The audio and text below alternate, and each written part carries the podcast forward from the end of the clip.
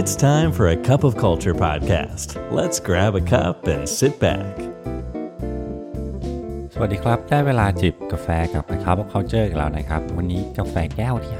569 นะครับ อยู่กับหยกเจตเพชรกนกพราวครับ มีผู้ฟังท่านไหนยังจำวันแรกของการทำงานที่บ้านได้ไหมครับ ไม่ว่าจะเป็นการเข้าประชุมในชุดนอนนะครับ หรือว่าช่วงพักเบรกเนี่ยเราก็แวะไปรดน้ำต้นไม้ ต้นโปรดที่ริมระเบียงนะครับ ไหนจะไม่ต้องเจอกับรถติดอีกนะฮะ สำหรับหลาย ๆ ท่านนะครับ โดยเฉพาะตัวผมเองเนี่ยในช่วงเวลานี้เนี่ยรู้สึกมีความสุขมากนะครับเหมือนกับว่าเราได้เวลาของชีวิตเรากลับคืนมานะฮะทีนี้เราตัดภาพมาที่ปัจจุบันนะครับ เราพบว่าพนักงานในหลาย ๆ องค์กรเนี่ยนะครับ กลับไม่ต่างอะไรนะฮะกับหนูแฮมสเตอร์นะครับที่วิ่งอยู่ในวงล้อแห่งการประชุมออนไลน์นะครับงานเนี่ยเล็ดลอดเข้ามาอยู่ในทุกซอกทุกมุมของชีวิตของเรานะครับ ซึ่งวันนี้เนี่ยเราจะมาสำรวจอีกแง่มุมนะครับของ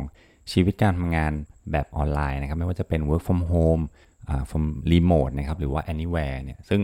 อ่าสิ่งเหล่านี้เนี่ยอาจจะกำลังเกิดขึ้นกับคุณอยู่ก็เป็นได้นะครับ เราก็จะมาดูนะครับว่าองค์กรเนี่ยนะครับจะสามารถหรือว่ามีบทบาทอย่างไรนะครับ ที่จะช่วยให้พนักงาน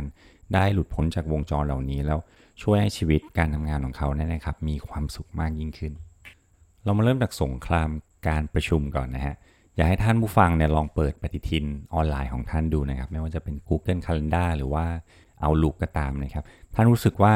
ตอนนี้มันช่วยให้เราจัดการตารางชีวิตการทำงานของเราได้ดีขึ้น หรือว่ารู้สึกว่ามันอัดแน่นนะครับ จนไม่เหลือที่ว่างให้หายใจกันบ้างเลย ถ้าเป็นแบบที่2เนี่ยนะครับ การประชุมแบบติดต่อกันทั้งวันเนี่ยนะครับมีส่วนนะครับในการที่รบกวนเวลาการทำงานแบบลงลึกหรือว่า deep work ของเรานะครับ หรือ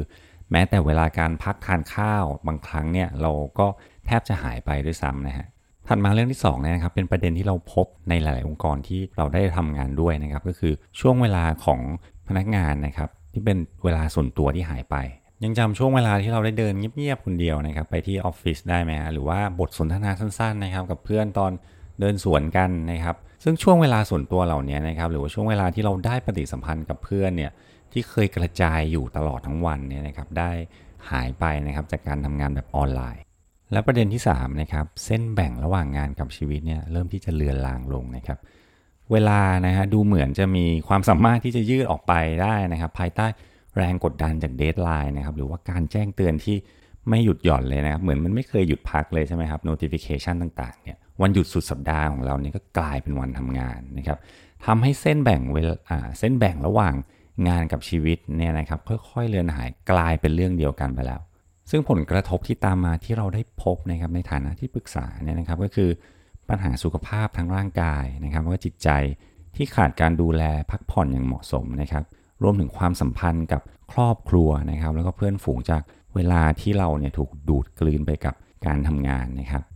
แล้วทีนี้องค์กรนะครับ จะช่วยพนักงานให้หลุดพ้นจากเขาวงกฏเหล่านี้นะครับ แล้วก็กลับมาแบ่งเวลาให้กับด้านอื่น ๆ ในชีวิตอย่างสมดุลได้อย่างไร วันนี้ผมก็นำ6วิธีมาฝากนะครับ ซึ่งอาจจะไปปรับเป็นนโยบายหรือว่าวัฒนธรรมบางอย่างในองค์กรของท่านได้นะครับหนึ่งก็คือการใช้ประโยชน์นะครับจาก Project Management Platform หรือว่า Communication Platform ต่าง ๆ นะครับ องค์กรควรที่จะสนับสนุนแล้วก็กระตุ้นนะครับให้พนักงานเนี่ย ใช้งานแพลตฟอร์มเหล่านี้อย่างมีประสิทธิภาพนะครับไม่ว่าจะเป็น Trello Slack Asana MS Team หรือว่าใดๆเนี่ยนะครับสำหรับงานที่ไม่ต้องการการโต้ตอบแบบเรียลไทม์นะครับซึ่งจะช่วยให้พนักงานเนี่ยสามารถทำงานตามจังหวะของตัวเองนะครับ สามารถที่จะมี Deep Work Session นะครับแล้วก็หลีกเลี่ยงการประชุมที่ไม่จำเป็นได้ เรื่องที่2นะครับเป็นเรื่องของการเคารพเวลาส่วนตัวนะครับ องค์กรเนี่ยควรที่จะกระตุ้นนะครับให้ พนักงานเนี่ยให้ disconnect นะครับจากการทำงานหลังเลิกงาน แล้วก็ไม่ควรที่จะส่งเสริมนะครับ ให้พนักงานที่จะตอบกลับทันทีนะครับในเรื่องงานนอกเหนือเวลาการทำงาน ถ้าไม่จำเป็นนะครับ ซึ่งสิ่งเหล่านี้เนี่ยก็จะส่งเสริมนะครับวัฒนธรรมของความไว้วางใจ แล้วก็การเคารพเวลาส่วนตัวซึ่งกันและกันนะครับ เรื่องที่3คือการให้ความสำคัญกับประสิทธิภาพการประชุมนะครับ หรือว่า effective meeting เนี่ยนะครับ องค์กรเนี่ยนะครับควรที่จะกำหนดแนวทางปฏิบัตินะครับสำหรับแต่ละหัวข้อการประชุมนะครับผู้เข้าร่วมและระยะเวลาที่ชัดเจนนะฮะส่งเสริมการเตรียมตัวล่วงหน้า แล้วก็ทำให้แน่ใจว่าการประชุมเนี่ยมีวัตถุประสงค์นะครับ แล้วก็ผลลัพธ์ที่สามารถดำเนินการได้ในระยะเวลาการประชุมที่กำหนดนะครับ ข้อ 4 เป็นเรื่องความยืดหยุ่นในการทำงานนะครับ องค์กรนี้สามารถที่จะเสนอตัวเลือกสำหรับตารางงานที่ยืดหยุ่นนะครับ ซึ่งจะ อนุญาตให้พนักงานเนี่ยสามารถที่จะปรับเวลาการทำงาน เพื่อรองรับความต้องการส่วนตัวนะครับหรือว่าภาระหน้าที่ของครอบครัวที่เขาต้องไปจัดการนะครับ ซึ่งสิ่งเหล่านี้ก็จะช่วยพนักงานเนี่ยสามารถที่จะแบ่งเวลาทำงานกับชีวิตได้ดียิ่งขึ้นนะข้อ 5 นี่ส่วนตัวผมคิดว่าเป็นข้อที่สำคัญที่สุด แล้วก็หลาย ๆ องค์กรเนี่ยตกม้าตายในข้อนี้นะครับ ก็คือการเป็นแบบอย่างของผู้นำนะครับ ตั้งแต่ผู้บริหารระดับสูงนะครับ ลงมาถึงแมเนเจอร์เนี่ยนะครับ ควรที่จะแสดงให้เห็นนะครับถึงความมุ่งมั่นต่อนโยบายเหล่านี้นะครับที่กล่าวมาข้างข้างต้นเนี่ยนะครับ โดยการเคารพขอบเขตนะครับ แล้วก็หลีกเลี่ยงการประชุมที่ไม่จำเป็นนะครับ ซึ่ง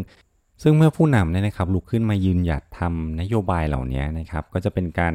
เซตโทนที่ถูกต้องนะครับ ให้กับสิ่งที่องค์กรอยากจะผลักดัน แล้วก็เป็นการกระตุ้นนะครับ ให้ผู้อื่นเนี่ยทำตามด้วย และสุดท้ายที่ขาดไม่ได้ก็คือการที่องค์กรควรจะลงทุน ให้กับสุขภาพของพนักงานนะครับ ให้การสนับสนุนด้านสุขภาพกายนะครับ สุขภาพจิตใจนะครับ การจัดการความเครียดหรือว่าแม้แต่เรื่องของสรีระวิทยานะครับ ergonomic อะไรพวกนี้นะครับ ก็ควรที่จะมีการสนับสนุนด้วยนะครับทีมงานที่มีสุขภาพดีนะครับ แน่นอนว่าพวกเขาย่อมมาด้วยพลังนะครับ energy ที่ดี แล้วก็ความพร้อมที่จะรับมือกับการทำงานแล้วก็ challenge ต่างๆ ได้ดีกว่านะครับ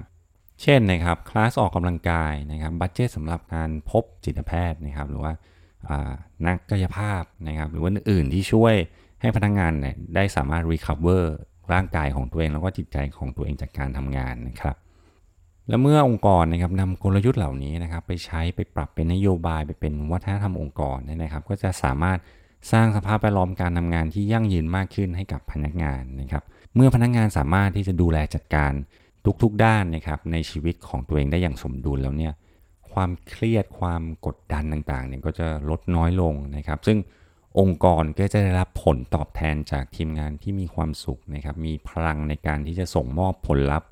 แล้วก็มีส่วนร่วมในกระบวนการทำงานที่มากขึ้นนะครับ วันนี้กาแฟก็หมดแก้วแล้วนะครับ อย่าลืมนะครับ ไม่ว่าเราจะตั้งใจหรือไม่ก็ตามเนี่ยนะครับ วัฒนธรรมองค์กรก็จะเกิดขึ้นอยู่ดีนะครับทำไมเราไม่มาสร้าง วัฒนธรรมองค์กรที่เราอยากเห็นกันแล้วครับ พบกันใหม่ใน A Cup of Culture Podcast EP หน้าครับ And that's today's Cup of Culture. See you again next time.